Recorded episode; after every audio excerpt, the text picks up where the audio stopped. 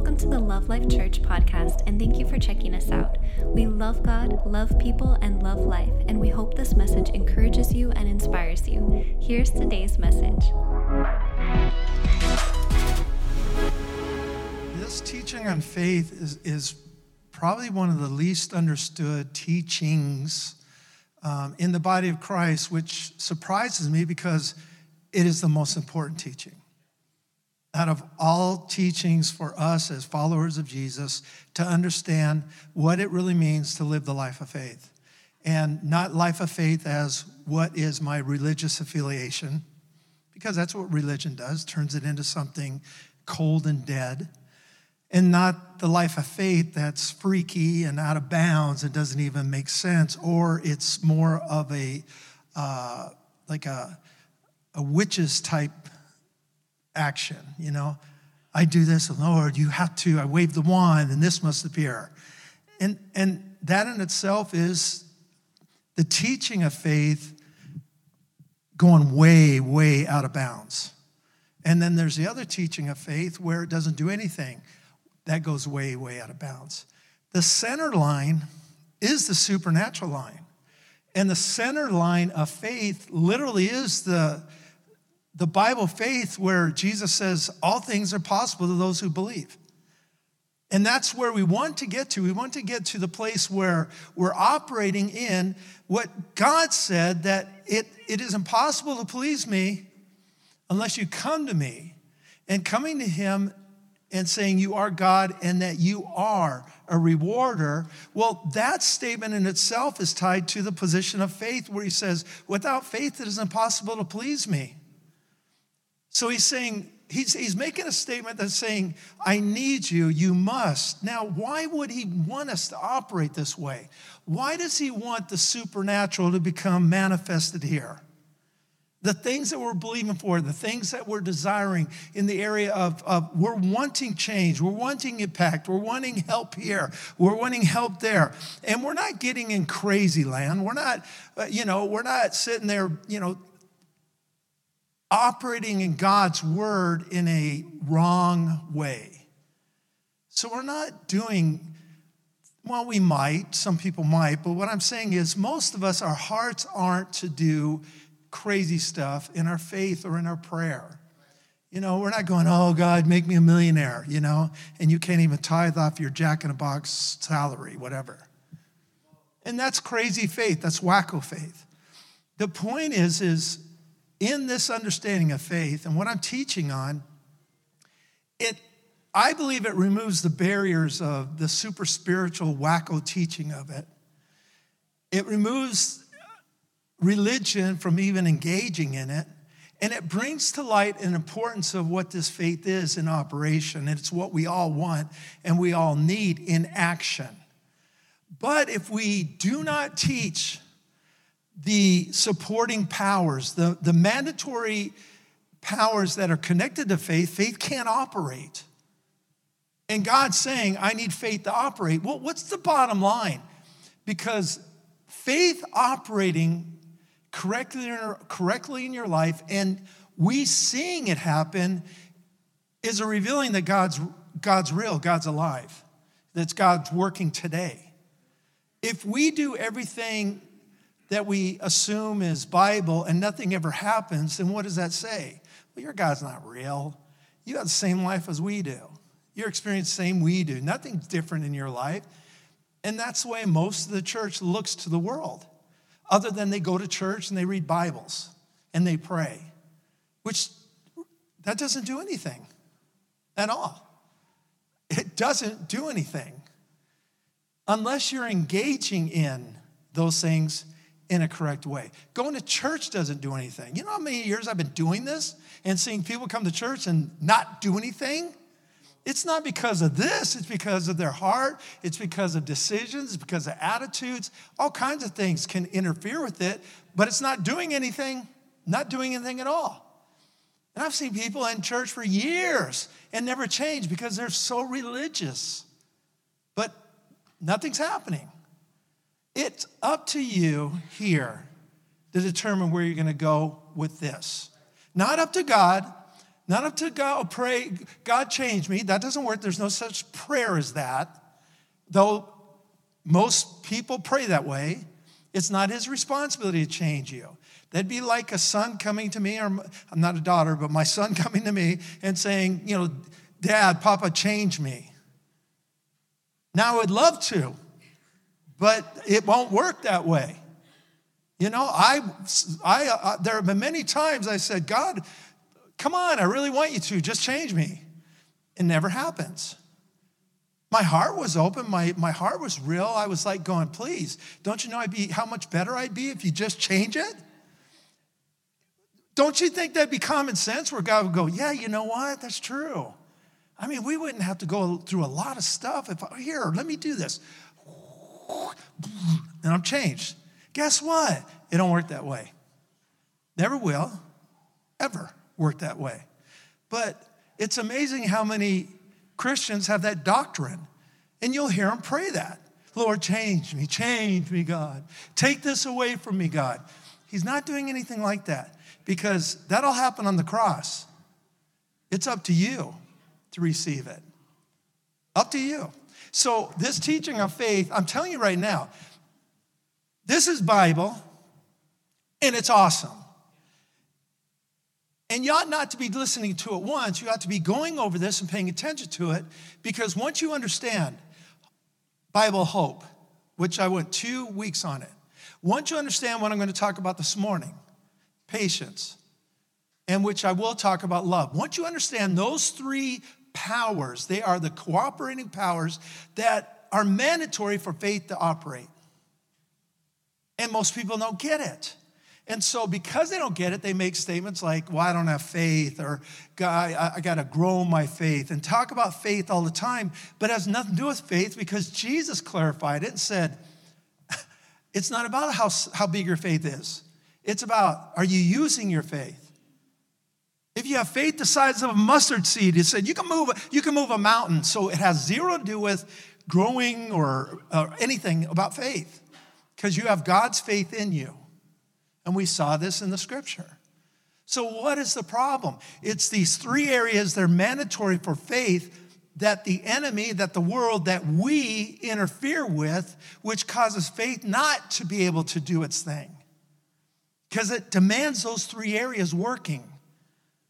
And the first one, again, we went over. It's, the, it's that confident expectation. It's, it's what brings substance. It brings faith into manifestation. And you might be saying, well, I don't see it. No, it's real and it manifests itself, but it's in the spiritual realm because that's where faith is. But faith is in this operation, and then when it when it connects to the expectation, then it becomes tangible, real spiritually, which automatically from that point becomes physically. And that's how God operates. He spoke faith spiritually, God is a spirit, spoke faith spiritually, and then manifestation came in the natural. It was created. And so that's what we have to understand is, is this is God's word. And he wants us to get it. Listen, the power to overcome attacks. That's today's message. And that title is the key. I am going to teach you how to overcome every attack in your life. Now, we need to define overcome correctly, but ultimately it's this you're going to win. How? With this power that we're going to be talking about this morning. But what we have to do is, is just in the foundational understanding of these powers that, that faith has to have working with it is this the enemy can't attack your faith. We already said that. It's, it's in your spirit. But what he can connect, can, can, what he can attack are the three areas that are in your spirit. Remember, it says the fruit of the spirit, and it, and it lists love, patience, and hope. And those are in your spirit, and your spirit's your, where your soul, your emotions are. Do you understand this? All right. So the enemy can't attack your faith, but he can attack the cooperating powers that faith has to have. And that's where our faith is messed up. Right there. So you might be thinking, oh man, I, you know, because the pastors and, you know, so many different churches are so good at saying you have weak faith, you don't have any faith. And all those statements, we look at and how can that be fixed? Well, it can't because God gave you His. So there isn't anything better. And God's faith doesn't have to grow up because it's God's faith. But like I said, it has to have these three powers connected, working with it. And so the enemy, he understands that more than Christians do. And so what he does, he attacks your hope. You have a confident expectation, he goes, that's unrealistic. That's dumb. I mean, how could you expect that? Look at your life last week. So he attacks that. He doesn't even have to do it. Your husband or wife does a great job at it. Your relatives do awesome at it. The world does great at it. Your coworkers, everybody attacks those dreams those expectations. And that's why I, when people ask me, I say, You want to believe something for big? Don't be telling everybody. I mean, especially Christians, because they're usually they're the ones going, Why you? I should be me. You know, I mean, nasty. Christians can be the worst of the worst. But the point is, is this is sometimes, you know, we, we, we talk too much. And you, are thinking, well, everybody's a Christian. Yeah, I believe that like the first three months and found out, whoa, it don't work that way. But the point is, is we have to recognize the responsibility to do this correctly. Why? Because it's in the Bible. And God's clarified it. He's shown us. Now we have to walk it. And no more blame, no more excuses, no more reasons why, how come. Now we know. Now we talk about hope, mind. We're going to be talking about patience. It's mind, a decision. Love, the same way. So here the enemy is trying to pervert or interfere with these cooperating powers of faith. And by doing so, faith can't operate. Do you see this? So no longer look at your faith and go, I just don't have faith. Oh, yeah, you do. You have faith to move a mountain. All you have to do is believe. And that is what the enemy doesn't want you to do. So he comes in with, that's foolish talk. You can't do that. You've never been able to do that. So he'll constantly remind, this is the only way the enemy works. He reminds you of your past. He can't remind you of today, in sense right now, but he can remind you of your past. He can't, re, he can't do anything about the future. He can only lie. So it's you do this and this, you will always do this and this. Now, that's a lie. He can point out a fact, yeah, you did this, but the next statement, which the devil has to do, is he has to lie because he cannot speak truth. Every time he attacked Jesus, it was mixed. He can't speak truth, it's impossible. He has to lie. So, no matter what the enemy tells you, it might be mixed with something that looks real, but when you investigate it, it's going to be counterfeit. It's going to be counterfeit. So we get that. We understand that. So now we look at the second cooperating power, and that is the area of patience. Now, hope, Hebrews 11 1, faith is a substance of things confidently expected. So the confident expectation is what gives substance to that faith operation. Now, looking at patience, we're going to see how this connects. It's pretty amazing how the Bible instructs us and how open and real it is in the Bible, where we're like going, How come we don't see this? How come we don't know this? Because it's there, it's very clear. And so we're going to really get into this. Amen? So, patience, Hebrews 6:12 is this. Do not become sluggish. Now, what did it just say? You got, do not become sluggish. Uh, wakey, wakey. Are you guys hearing me? Now, do what I do. Dumb it down. And the way you do that is pay attention to what you just read. Don't ever become that person that I'm going to read the Bible. I'm going to read. I'm going to read. Because you ain't doing nothing. All you're doing is reading the Bible. That doesn't give you a brownie button unless to other religious people. But it ain't to do anything for you. Nothing at all. That'd be like me going, hey, I want to learn calculus, so I'm to just read the calculus book. And when I'm done with it, I'm to go, oh, I read it. Yeah, but you won't know how to do anything. Exactly. And that's 99% of Christians out there today. That's not right. It's not the way it should be. But guess what? It's the way it is. Now, we don't want that. And it's our responsibility, ours, not just mine, ours, that you get instruction and you receive it, learn the instruction, get to understand calculus, and then start breaking it down to the person you get to talk to that I can't talk to. That you have this information to where they start looking at you and going, Man, you know a lot. You should be a pastor. And uh, yeah, people have heard that before. But that's why, why they say that, because the information you have is beyond what they could ever imagine or think. And I want people to look at you and hear you that way, because that means you're paying attention to me, all right? You might be thinking, isn't he a little boastful? I've been doing this for years. I'm not making up something. It's been this way from the beginning. I want you to get to that place where you're walking in this knowledge and you can help people. And think of the multiplication, the impact we're going to have on the body of Christ. Now, I would love if they just come, start coming here. But ultimately, the thing I want more than anything is to impact the body of Christ, which starts here. We get first, and then it goes out. So it says, do not become sluggish. What does that tell you? I can become sluggish. If it tells me don't become, it means I can become.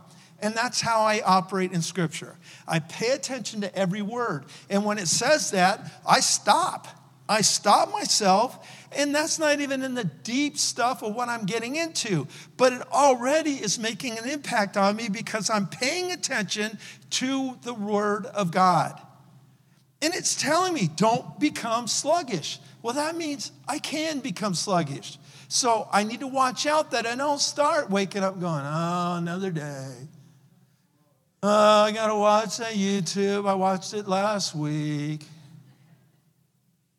This is, I hear all the excuses. I've heard them over and over and over again. And they don't change. They never change. And my answer never changes. But people don't listen to answers. We want magical formulas so we don't have to do anything. We want to go to the class the first day and the teacher to go, all the knowledge is yours. And you and you go, okay, I'm ready for next year. But in the natural, we know that's stupid. That didn't work that way. Yeah, but when we become Christians, we go to church, we get dumb. And we start acting that way instead of realizing time to go to class and this is going to take a while. That'll take a lot of heat off you. It'll take a lot of pressure off you because you're going to start realizing I'm growing. Not I've arrived, I'm growing. And if I have a problem in my life, guess what? I'll get the information and I'll be able to overcome that. Right now, I gotta believe, I gotta stand in God's grace, God's help, God's mercy. But I'll get to their point where I know that I know that I know. And that is the real walk of faith. That is the real life of faith. To get that. When I understood that is when my life became so much easier as a follower of Jesus. Before that, it was rough, terrible. You're constant on edge. You're constant thinking you're letting God down. You're constantly in the place of, am I still going to heaven or not? And it's a messed up life. It's all based upon do's and don'ts. You don't know the love of God. And so we want to know this truth because when you know the truth and apply it, it will set you free. And I want everybody in here to be able to be set free. You, are going through so much hell. It's because you're not getting this. It's only because of this, and you're not applying it. You, listen, Christians, quit being dumb. Listen to me out there. Jesus gave us the instruction. He said, You build your foundation other than on a rock, the storm's gonna come, it's gonna knock you over, the winds, every your house is gonna fall because it's not on the what? Right foundation. He didn't say it's because the house is wrong. No, he said the foundation is wrong. And when you build off a wrong foundation, I don't care how cool your house looks, it's going to crumble. It's the foundation. Turn to your neighbor and say, He's saying foundation.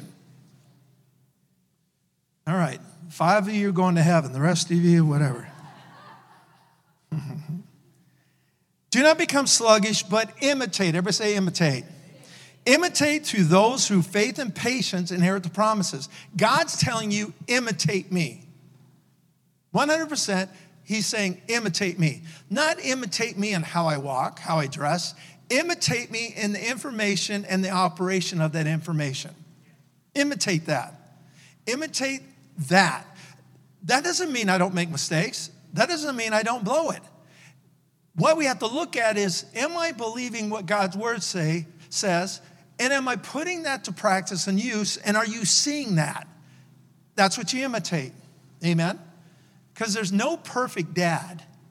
We all want to be, but we're not always perfect. There are times when I screw up with my boys. Not a lot, but there are times. I mean, I do my best, but there are times when, you know, you cross, you cross the border that you didn't want to cross. But the point is, is I know how to get back into the right place. I know how to be in that position where, hey, I blew it, boys. I blew it. I messed up there, got off. But guess what? I ain't there no more, so listen. And that helps to understand because they understand that there are times you're going to make a mistake. You are going to blow it. Well, let's get over it. Let's move on to wisdom and continue on forward. Amen? And that's why parents get that, all right? Get that.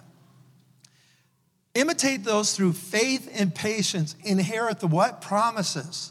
So ultimately, God's saying, I need you to inherit these. He's not talking about heaven, He's talking about right now. The revelation of God working in your life is the greatest testimony on earth. Not your ability to go receive Jesus or you're going to go to hell. That's not it. That's not it at all. As a matter of fact, you're not going to see that in Scripture. Now you see it in, in the understanding of the full context, but you're not going to see a scripture that says, receive Jesus or you're going to go to hell. Now use that to tell everybody. You won't see it. Where, where'd that come from? Religion. That's it. I can show you where it does tell us to talk about God's grace, talking about God's goodness. That, I mean, when you start looking at what we're supposed to be talking about, I know I didn't hear very much of that when I wasn't a Christian and people wanted me to get saved. I didn't hear about God's grace at all until that one person finally, after a few years of people trying to, that one person started, started showing me his life. Not preaching to me, showing me. And it really messed me up. It freaked me out. It's just like, gosh, that guy. It would have been nice if we would have said, if you don't receive Jesus, you're going to go to hell. Then I could have wrote him off. I'm just thinking in the old. I'm glad he didn't. Thank you, Jesus. But anyway. So here the word we have to look at is, is patience. Now, patience is a word that is different than the way the world defines it, the world sees it. In other words, you can see people that are patient, but they're really not successful. They're just patient. And, you know, based upon their personalities, you know, they can stand there and, and, you know, the line should only go, you know, should be about 20 minutes, and they can stand there for two hours going, well, it's moving a little bit. That's not, that's not patience. That's, that's, they're demon possessed. That's not patience. That's, that's, that's someone that's not, I, maybe they have the ability to turn their mind off during the wait in line to where they're asleep up there, but they're looking straight ahead. I don't know, but that's, that's like crazy stuff to me. But anyway, patience is the Greek word hupomone, and it's a compound word. And when you look at it, and this is so important to see the difference of, of what it means, hupo means to be under or by something, okay? Meno means to stay or to abide under. So you've got under or by, And then you got meno, which means to stay, to not move.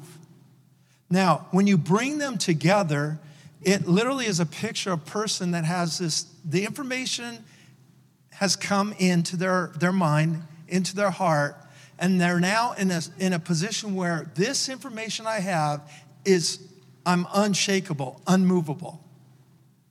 So it's tied to a place of decision where you receive information, and in that hupomano, it then becomes where you're like, I'm, I'm secure. So patience is a, is a place where you're secure. It's not like, well, I got to endure. It's more of a position of, I'm in control, even though everything around me looks out of control. And that's the, I would say that's the best analogy for the Greek word.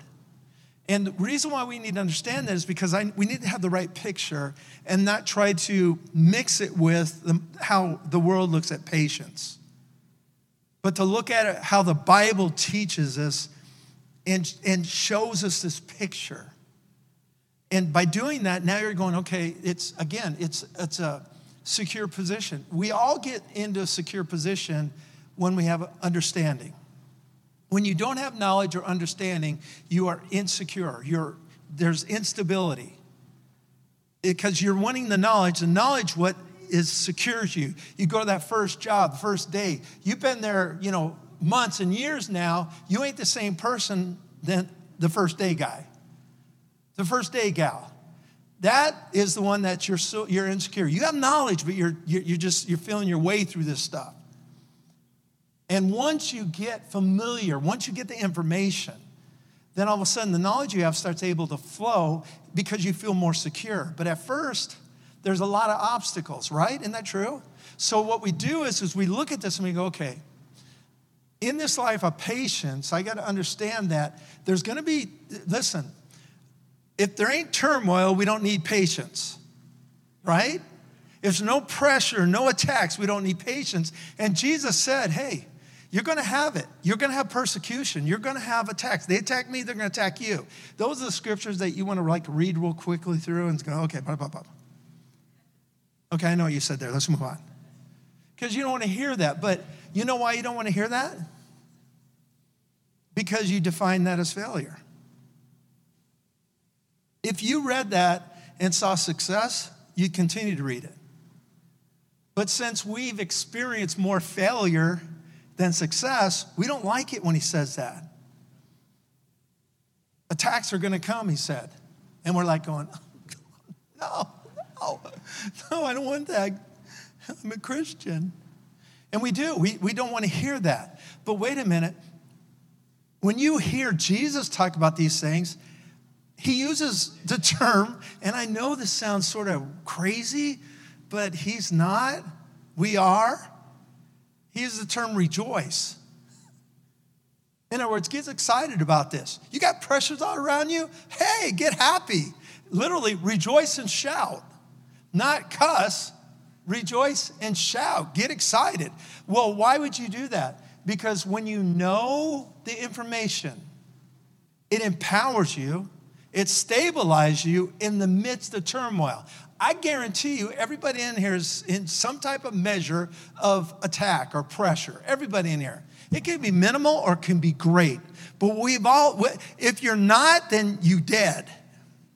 There's something you're dealing with. Now, you can be looking in more in the outward, but it could be personal.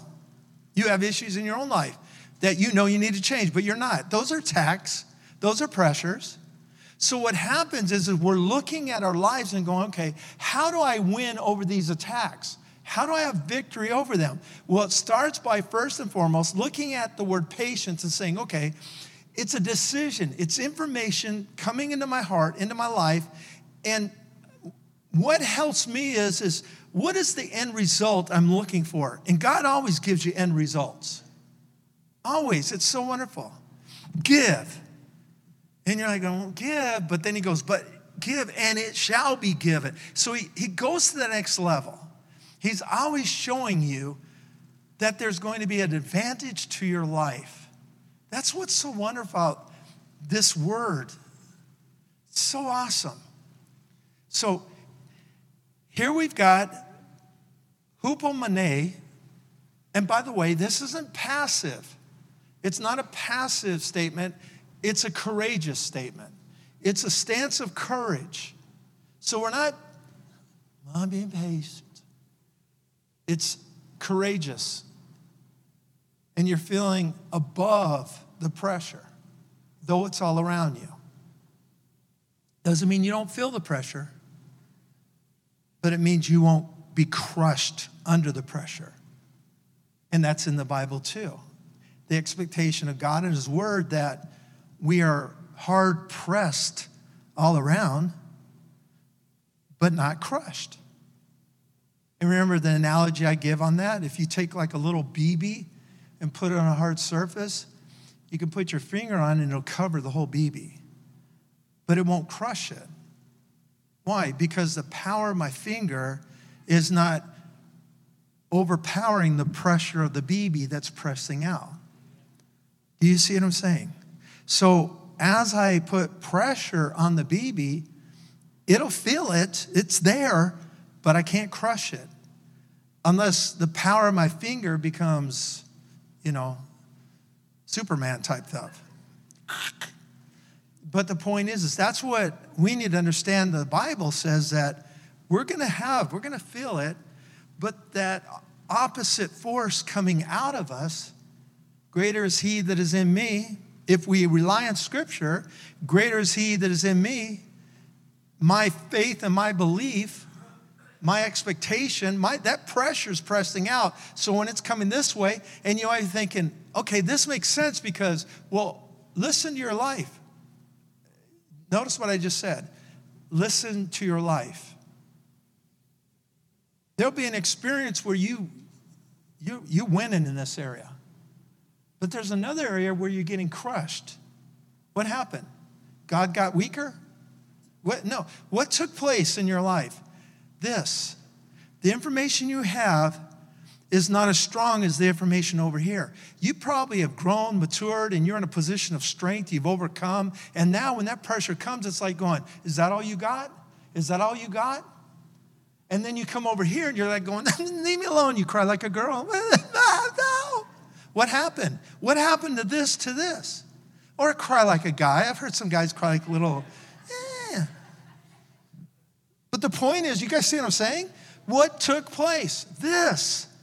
You're the same you. Everything about you, you're born again. God lives in you. All that's there, but the information is different. And you know how we instruct here. Life is not about one thing, it's about everything. And you can have victory and win over here, but you can also be over here where you don't have much information knowledge and you, and you lose some battles. Or over here where you just get flat out run over. Now, what we do is, quote, religious Christians, we quit. Why do we quit? Because we're not using common sense, natural life knowledge now. We're using church knowledge.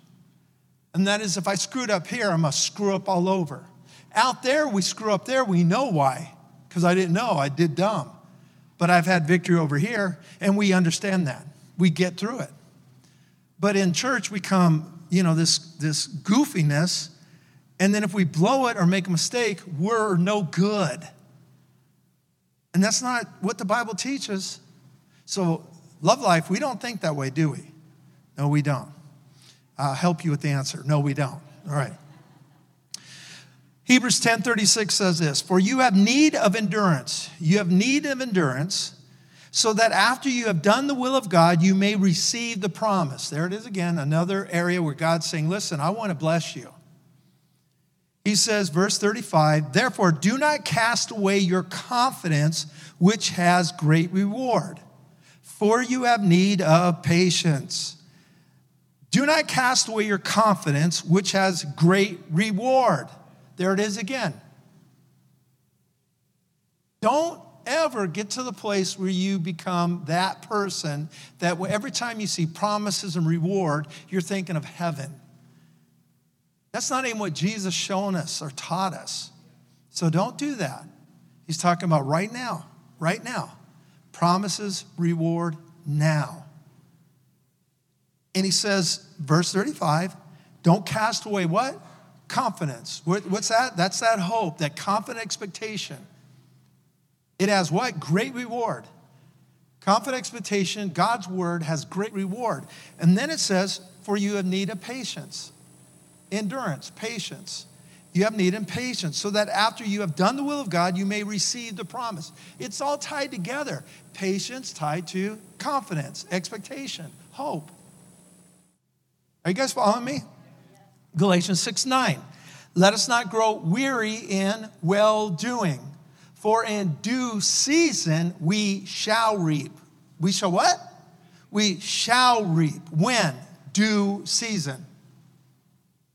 Not it could happen, it says it will happen. But it says do not. So what do we do? We, we, we go backwards, dumb it down, and go. It says do not, so that means I can do. I can get weary in well doing. I'm just showing you exactly what I do. I've been doing for years. Feels like a hundred now. Years. I, it takes me forever to read scripture because I can spend an hour on one scripture. Just, I mean, literally, I can go over this and do not, and literally spend forever on it. Thinking about God in His Word telling me something. And then I look at that position of father over I'm his son. And then I realize, you know, just like me, my me being Papa title to my sons. And I tell them, do not, don't. And I want them to understand the reason why I'm saying that. And that's what God says. He doesn't stop at don't, do not. He then explains what to don't and do not. So I learned from that. Don't be slothful. Don't be lazy. When you're told to do something, do it right now. And I just go through the process. Don't, don't waste your time, do it. And they know when I say, do this, they've learned through the years that this means not in your time. If I ask you to do it, that means do it. Now, they do understand the area of grace, they understand the area of wisdom, and that is can I first and they'll state they'll they'll make that statement can i first do, can i take care of can i do this? And then i'll determine how important i want them to do what it is i want them to do. But they do know because there was a time when they thought i was their mom. I mean uh, when they were when i tell them to do something and they thought well this is negotiable on their time and i took care of that right away because I wanted them to understand there is no negotiation. When you make more money than me, then we can talk. but other than that, there ain't no negotiation. What do you think this is, you know? And so, but I look at that and I think, I got that from God. I got that from His Word. I'm not smart enough to be able to train up a child, my kids, that way at all. None of us are. We will train up our kids the way we were trained up. Unless you put new information in, you're going to train them exactly the way you were trained. Exactly. And the results will speak for themselves. It's work. Being a parent is work. Being married is work. All this stuff that deals with other people is work, right? It's not easy. It isn't. And if you ever go to a conference, ever read a book on any of this stuff and they make it sound easy, throw the thing away because it's not. It's not. It's to look at it and say, oh, no, this is easy. You already lost the battle. I mean, after I do, it becomes hard. You know, the wedding, you say, I do. Anyway. Do not let us grow weary in well doing, for in due season we shall reap if we don't lose heart. Lose what? What does that mean? That we can lose our heart? What does that mean? Lose courage, right? we don't lose courage, we don't lose understanding, we don't lose that understanding, we don't lose courage, we're going to keep moving forward, aren't we? That means through the good or the bad. Are all seasons perfect? No. All seasons are different, though, right? Well, it didn't say which season, it said, in due season. We like the prayers when it's springtime, everything's growing. That's the season I like. I want to pray in that season, so I'm not waiting long. Anybody ever think that way besides me? Oh, yeah. God, just tell me when spring's around and I'll, I'll start praying. I don't do that, but I thought that many, many times. That's just the way I am. So you got the fall, where everything's like, they're not living no more. You got winter, everything's dead. Summer, you know, living here is like everything's too hot. Why get anything now? It's too hot. The point is, is it can be a weird position, but I do like the word that says, you shall reap. So timing, I believe with God is more important than my timing.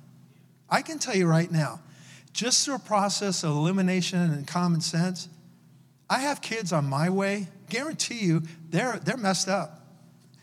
It, it, everything's screwed up. Everything's different than it is right now. Completely. I can I promise you that. But on God's timing, it was like perfect. Everything, everything I look at that's tied to God's timing is like perfect. It couldn't have been better. But I can tell you before that, yeah, I didn't see that. I was like, when? You know, when? Come on, when? I'm standing in faith. Now, I'm not talking about, you know, my kids. I'm talking about different things where I stood in faith where it's like, when? It took me years to get out of that, that, that small little building between a beauty salon and a bar. Took me years to get out of there. You don't think, you think I went in there going, oh, I'm gonna, I can't wait, I'm gonna be in this forever. After the first year, I couldn't handle the perm smell and the beer smell next to my office. Every single day it stunk. And you know, in those little bars, man, everybody and their brother and the dog smoke. And that stuff's just coming through the walls. Oh my gosh, it was, uh, it got so bad where I literally put up two walls next to their wall. Literally built a wall, put another one, built a wall, and insulated both of them. Still didn't stop the karaoke night. It busted through. I don't know how, but it busted through. Helped with the smell, except the beauty salon. The perm stuff would come through that. And my room, somebody come in, did you get a perm? No! It's that lady. But I deal with that stuff. And there were times when I going, gosh, due season's gotta be now. But I guarantee you, through what I've seen and what I watched through my own error, failure. Because I tried to make it my season. I'm telling you, it's screwed up. Every single time it's screwed up. Every time. And you could spin it and make it, oh, look what God's doing. But I'll tell you, one God, it was my timing. His timing, is when everybody looks at it and goes, You couldn't have done that. And I go, That's right. That's impossible. Yeah, God's timing always gives glory to God. All right? Y'all getting this? All right. James 1 4. But let patience have its perfect work let patience have what? Its perfect work. That you may be, oh, I don't even know if I should read this because this really, really is a crazy one. So that you may be perfect, complete, lacking nothing. The Bible says this perfect, complete, lacking nothing. Now, the word perfect doesn't mean perfect by our definition because everybody knows perf- perfection or being perfect is only tied to God, Jesus, right? That's perfect. Ultimate truth can be lined up with perfect. In other words, you can't get better than that. One plus one equals two. That's a perfect, perfect equation. There's nothing better than that. Do you see what I'm saying? So there's the perfect, ultimate knowledge, and then there's knowledge, there's information. So what this is saying is patience, let it have are you guys going to start reading correctly? Okay, what, when it says let it have, what else does it mean? It means I cannot let it have, right? If you don't pay attention to these ABCs, you're going to be like most Christians, blaming God, blaming church, blaming the pastor, not blaming yourself. We're not good at that. We're going blaming everybody else. And then coming up with all the reasons. Oh, God did some work and, and he must hate me, he must not love me, and, and, and is God real? And all, all these questions pop up because we don't pay attention to the little words. We're looking for the, the big, you know, those, those Christianese words miracle, supply, riches. But we don't want to read the scripture. And what does it say? What does it say again? Are you guys seeing this? But let patience, but let patience. That means I can stop patience. I can hinder patience. So I pay attention. I read it and I go, I don't get to perfect work and complete. I don't go there. I wait first till I meditate on let it. Let patience. Because for me to get to this perfect spot, I've got to learn about patience. Because how can I let it if I don't know it? And what we're doing is we're trying to jump to this spot. And that's why most of us don't have any knowledge of God's word. I want us to know. I want us to know where Paul says many, many times, knowing this, knowing that, and we know. And when you're reading that, we're just reading it, but it's telling you, but do you know? Do you know? I know there are years when I didn't know. I want to know. I want to know. I'm not stopped in my wanting to know. I have a lot of knowledge of this, but I can tell you right now, there isn't a day where I'm in this where I'm like, I already know. No matter what scripture I go over that I've gone over a million times, something else is going to come up and, and impact me out of that scripture because it's a living word. It, I'm not taking, I'm not saying that the meanings change. I'm saying the application to where I'm at is different. That's why you hear differently in here. Some of you are at different levels of your life. You can be like a third grade mindset right now, or it can be a college age mindset. We're all different. But it doesn't matter. The information is still pure, it's still true. So if you receive it at the, you know, crayon level, receive it. Or if you're at the level that, you know, requires, you know, a, a fine pen and, and calculator and, a, a, a, you know, all the stuff that an architect would use or whatever, then receive it that way. Either way, that's how we have to look at this word. Let patience have its perfect work. Well, that means there's a process, right? Process of time. That's what I see. Let it have its perfect work. And then what? And then you will be perfect, complete, lacking no. I like the word lacking in no area. Well, let me ask you something. Does that mean that we're all one area? No. We have many areas, don't we? So that means in my life, I can have an area where I lack in no area. But there's other areas where what? I lack. I'm comfortable with that. Why? Because this is what God's trying to say.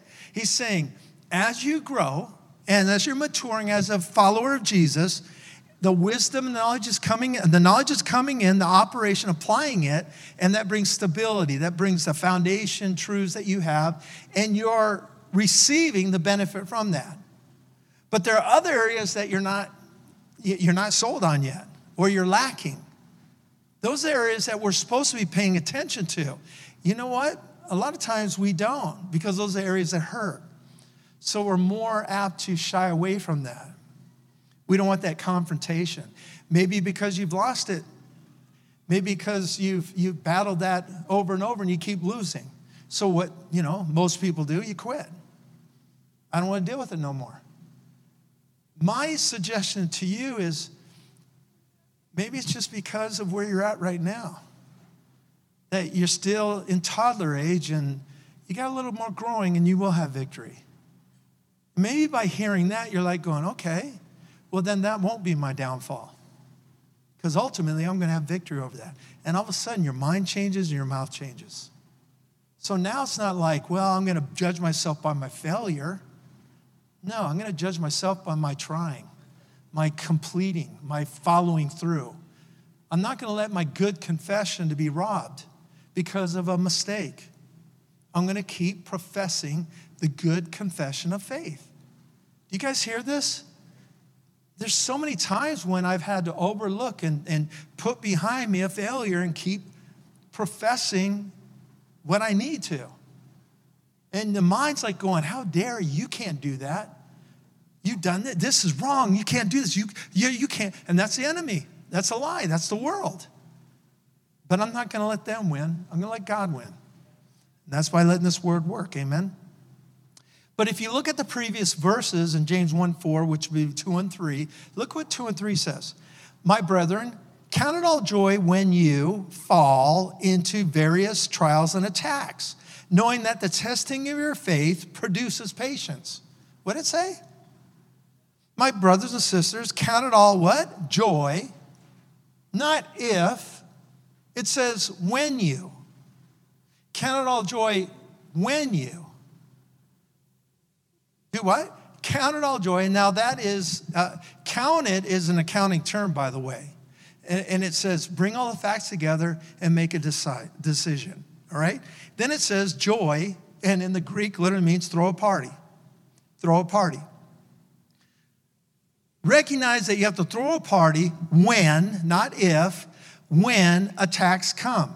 There's your answer what to do when I'm feeling pressure in life. Throw a party. Before a Christian, I could do that instantly. All hell's broken loose. Yeah, let's go party. Now, I know you guys don't understand that because you've been Christians your lives, but I wasn't. And I understand that completely. And there's no greater way to get out of that mindset than to have a party. So here, God started it first, the world took it and perverted it. And God's saying, What? You having trouble? Throw a party. Throw a party. Now, what does he mean? Gather people and throw a party? No, he's talking about you. Get the mindset of a party. Get your spiritual imaginary, put on your imaginary hat, put on your you know, imaginary balloons, party. Throw a party. But it says here, my brothers and sisters, throw a party when you fall. When you what? When you fall. Parapito. Parapito is interesting because it literally means to be surrounded all around you. To be surrounded all around you. Now, I know we don't want to hear that, but literally, when it comes to attack, it's not usually a small or light, it's an attack for a reason. So we're feeling the pressure in our life. Whenever you feel any type of attack, it's not just one way, it's affecting you every way, isn't it? So here it is saying, throw a party when you are in the midst of being surrounded all around. Knowing, there it is. We gonna pay attention to that word or not? Because if you don't follow the knowing, we stop right there. But he says, knowing that the testing of your faith, what, what, what, what, what? He just said, what? Throw a party, count it all joy when you have attacks against you. What did he just define it as? The testing of your faith. My faith's being tested. All right, next time you get a pressure in life, next time an attack comes your way, I want you to say that. My faith's being tested. How do you oh, win in a test? Knowing. Somebody said cheating? What school you went to? Are you guys listening? How do you how do you overcome? Knowing. So, what did God just tell me? He said, well, he just helped us on the throw a party part when things are tough because that doesn't sound right, does it? We're like going, I ain't got to throw no party. You kidding me? This is terrible. I feel terrible. Why would I do anything happy now? I'm miserable right now. And God said, Listen to my word. Listen to my word. When things are tough, when pressure's pressing, when you're feeling like, oh my gosh, He said, throw a party. In other words, get joy operating in your heart. How can you get joy operating in your heart? Knowing. Oh, that's knowing. That would be cool if I had some, what's it called, reverb or something? Yeah. That would have been cool. Anyway. Count it all joy when you fall into various trials or attacks, knowing that the testing of your faith, what tests your faith? The attacks, the testing of your faith produces. Everybody say produces. The testing of your faith produces patience. That's katergazomai. Now, it's important to understand that word. The reason why is because if you read that without understanding that word, it's a lie. Ah, I like when you guys look at me like that. That's when I like to bring it home. How can it be a lie? Think about this. The attacks on your faith, the attacks on your life produce patience. How many got you got just been attacked this year? You've been attacked a couple years. You've been attacked. You got pressures and attack. You, you must be awesome in patience, aren't you? Great patience, all of you, huh? Yeah, exactly. Doesn't that like go, the Bible's a lie? Exactly. Translate it through your own understanding, it is a lie. Translate it in the correct Greek language, it's true. That's why so many people are messed up because go read your Bible, go read your Bible. Like I said, a teacher isn't going to have you walk in her class, she goes, go read the algebra book. No, you got a book, but they ain't saying go read it. They're actually the process of teaching, instruction. I know what I'm talking about. Now, that Bible, this Bible just said the trying of your faith produces patience. Well, in the definition of producing in our language, we all should be mega patient. I'm not. Just being real. Any of you, you're just great patience because of all the attacks against you? Well, why aren't we getting any hands up? I mean, at least we'd have some hands up if there was some truth to it, but y'all know it's not true, is it? No, because the Greek word does not mean what our word means. And that's the problem. What it means is there's the ability for it to work out or be produced by a decision we make. The ability to work out and be manifested by a decision we make. What does that mean? That means until I make a decision for patience, patience will not be produced. Again, a decision I have to make. Now it totally changes to a place where we go, that's realistic. Because when I get attacked, there ain't no patience nowhere. And that's why we have a problem. But it says, when you operate correctly, knowing the ability to throw a party in the, in the pressure, why? Because I know that patience, and what do we see patience as? It's a strength, it's ability to stand strong, ability to be courageous under attack. Patience gives me the ability to bind under pressure. Why? Because ultimately, I know that I know that I know it's victory for me. It's a faith operation. It says it's trying my faith. What is faith? What is faith?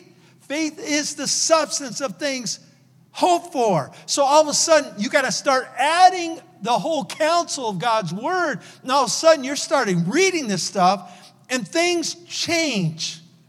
The attack changes, the pressure changes, the, the season of waiting changes.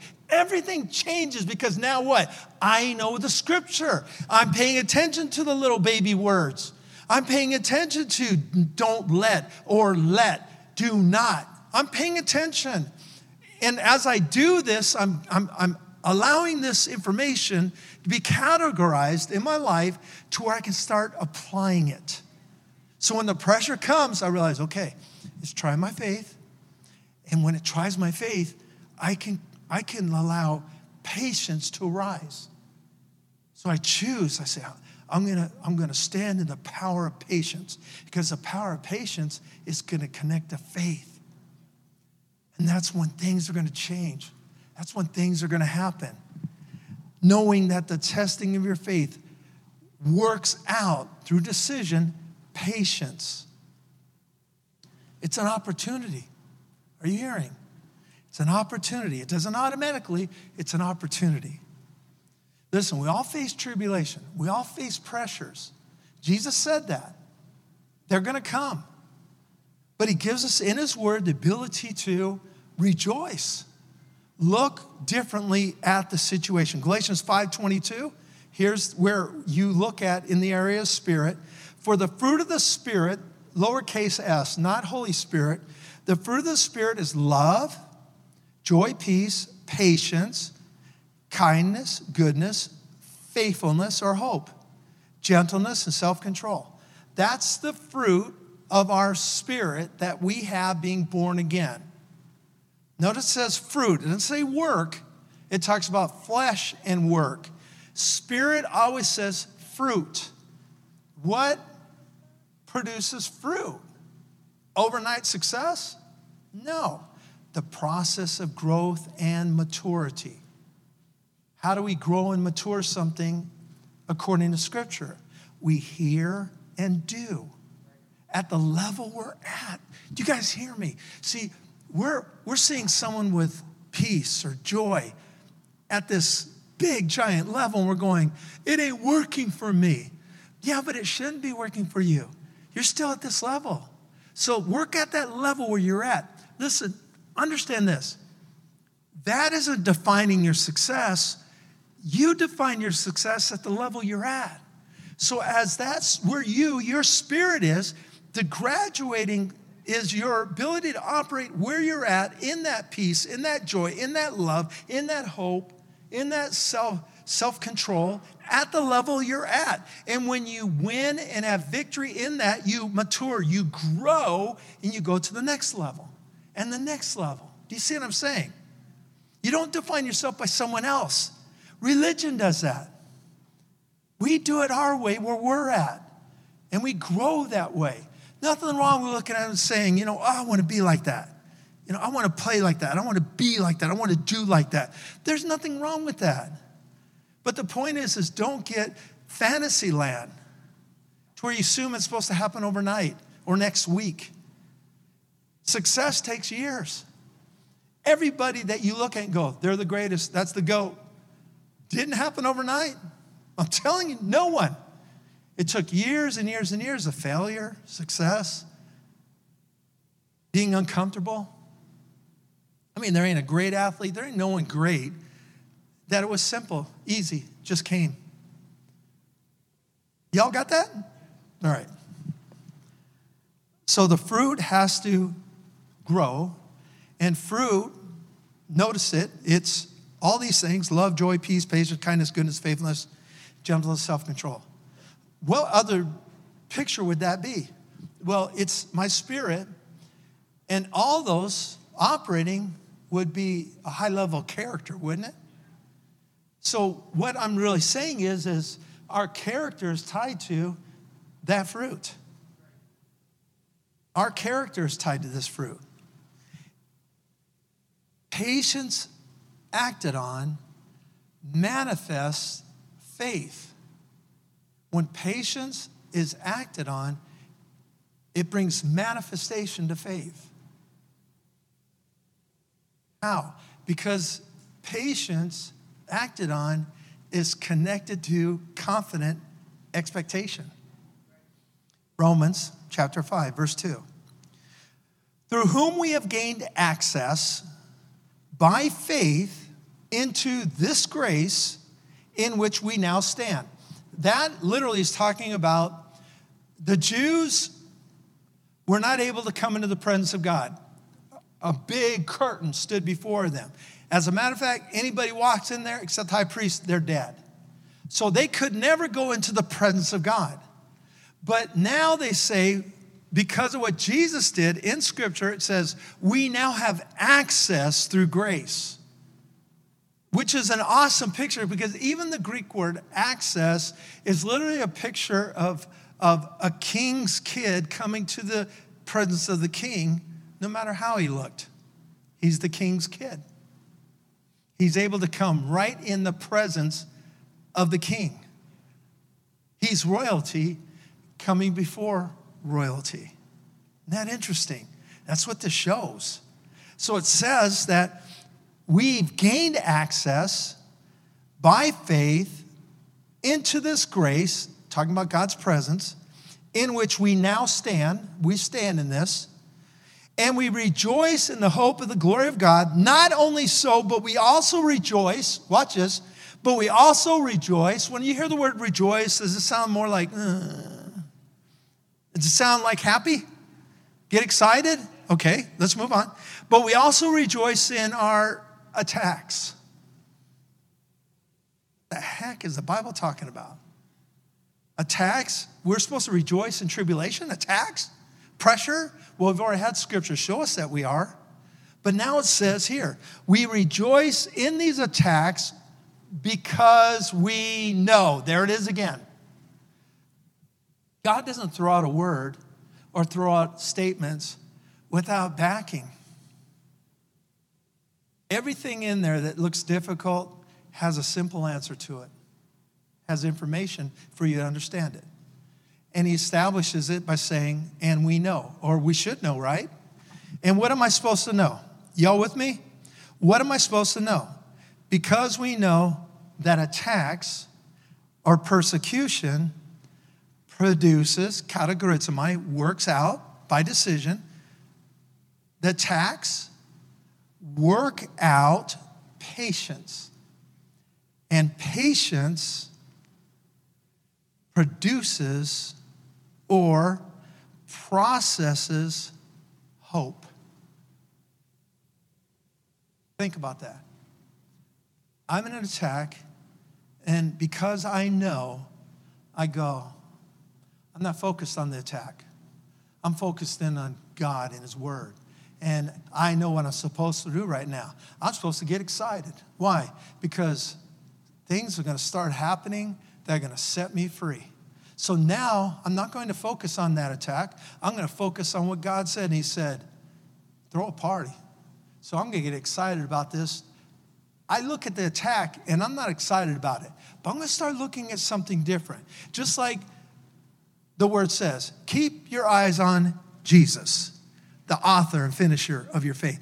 I'm going to keep my eyes off Jesus, who is the Word, the Word, and I'm going to keep my eyes on the Word. And the Word says, as I do this, I'm making a decision for patience to arise, produce out of me. So now I'm like, all right, pressure, you're on. I feel you, but guess what? I know that my God's word has clarified that your pressure is not greater than the pressure blowing out.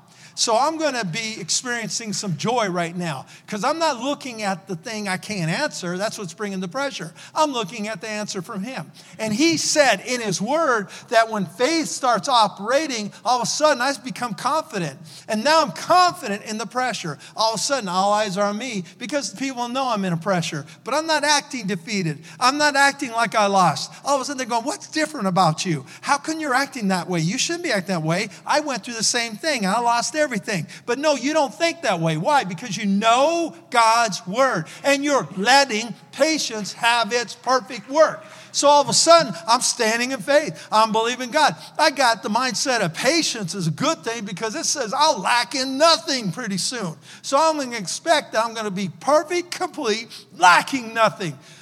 I'm so hyped up about what God's word says is going to take place that whatever's attacking me is nothing now. It's nothing. Why? Because my mind is not focused on the pressure on the outside, it's focused on, on the success on the inside. So now I'm like going, no, I'm feeling good about this Patience is arising, it's pressing out stronger than the forces outside.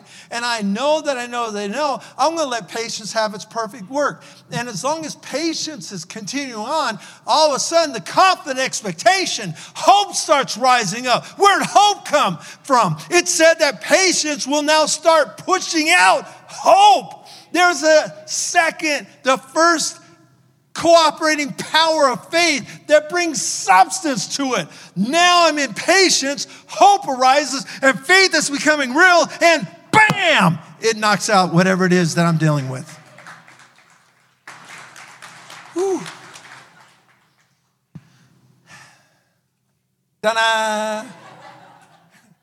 You can't beat that. That was too good.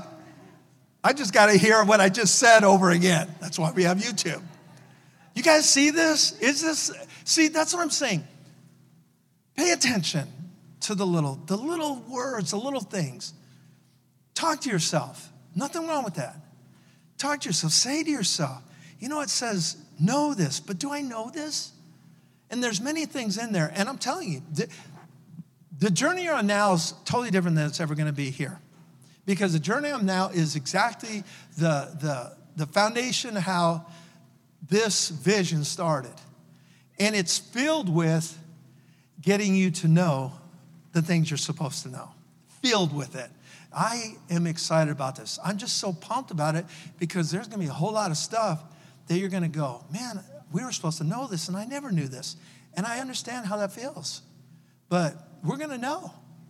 And that knowledge, we're going to be able to take it outside these doors to our families and our friends because they're the ones that are going to talk about their trials, their attacks, their problems, their issues. But guess what?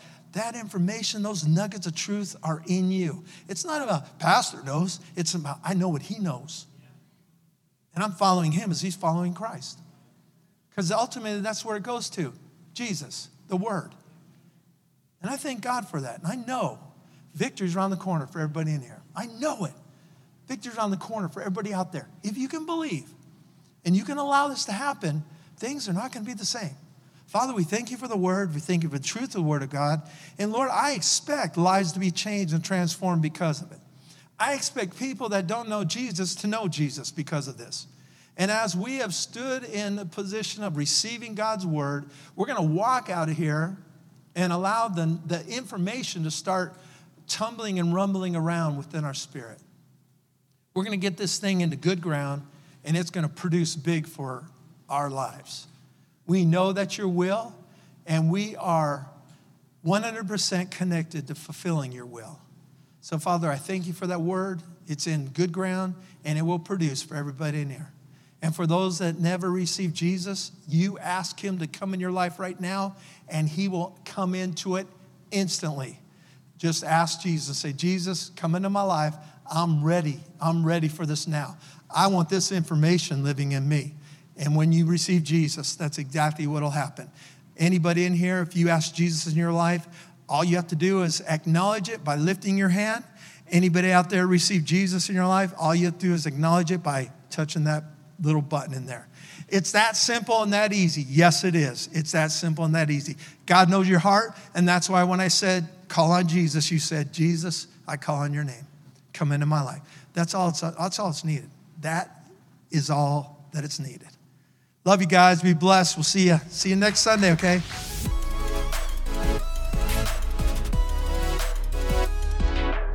Thanks again for listening. To hear more encouraging messages just like this one, make sure to subscribe and check out our podcast channel for past episodes. If you loved what you received, please consider rating it and sharing it with your friends and family. For more information about Love Life and getting connected with us, go to lovelife.church. We love you and are believing God's best for you.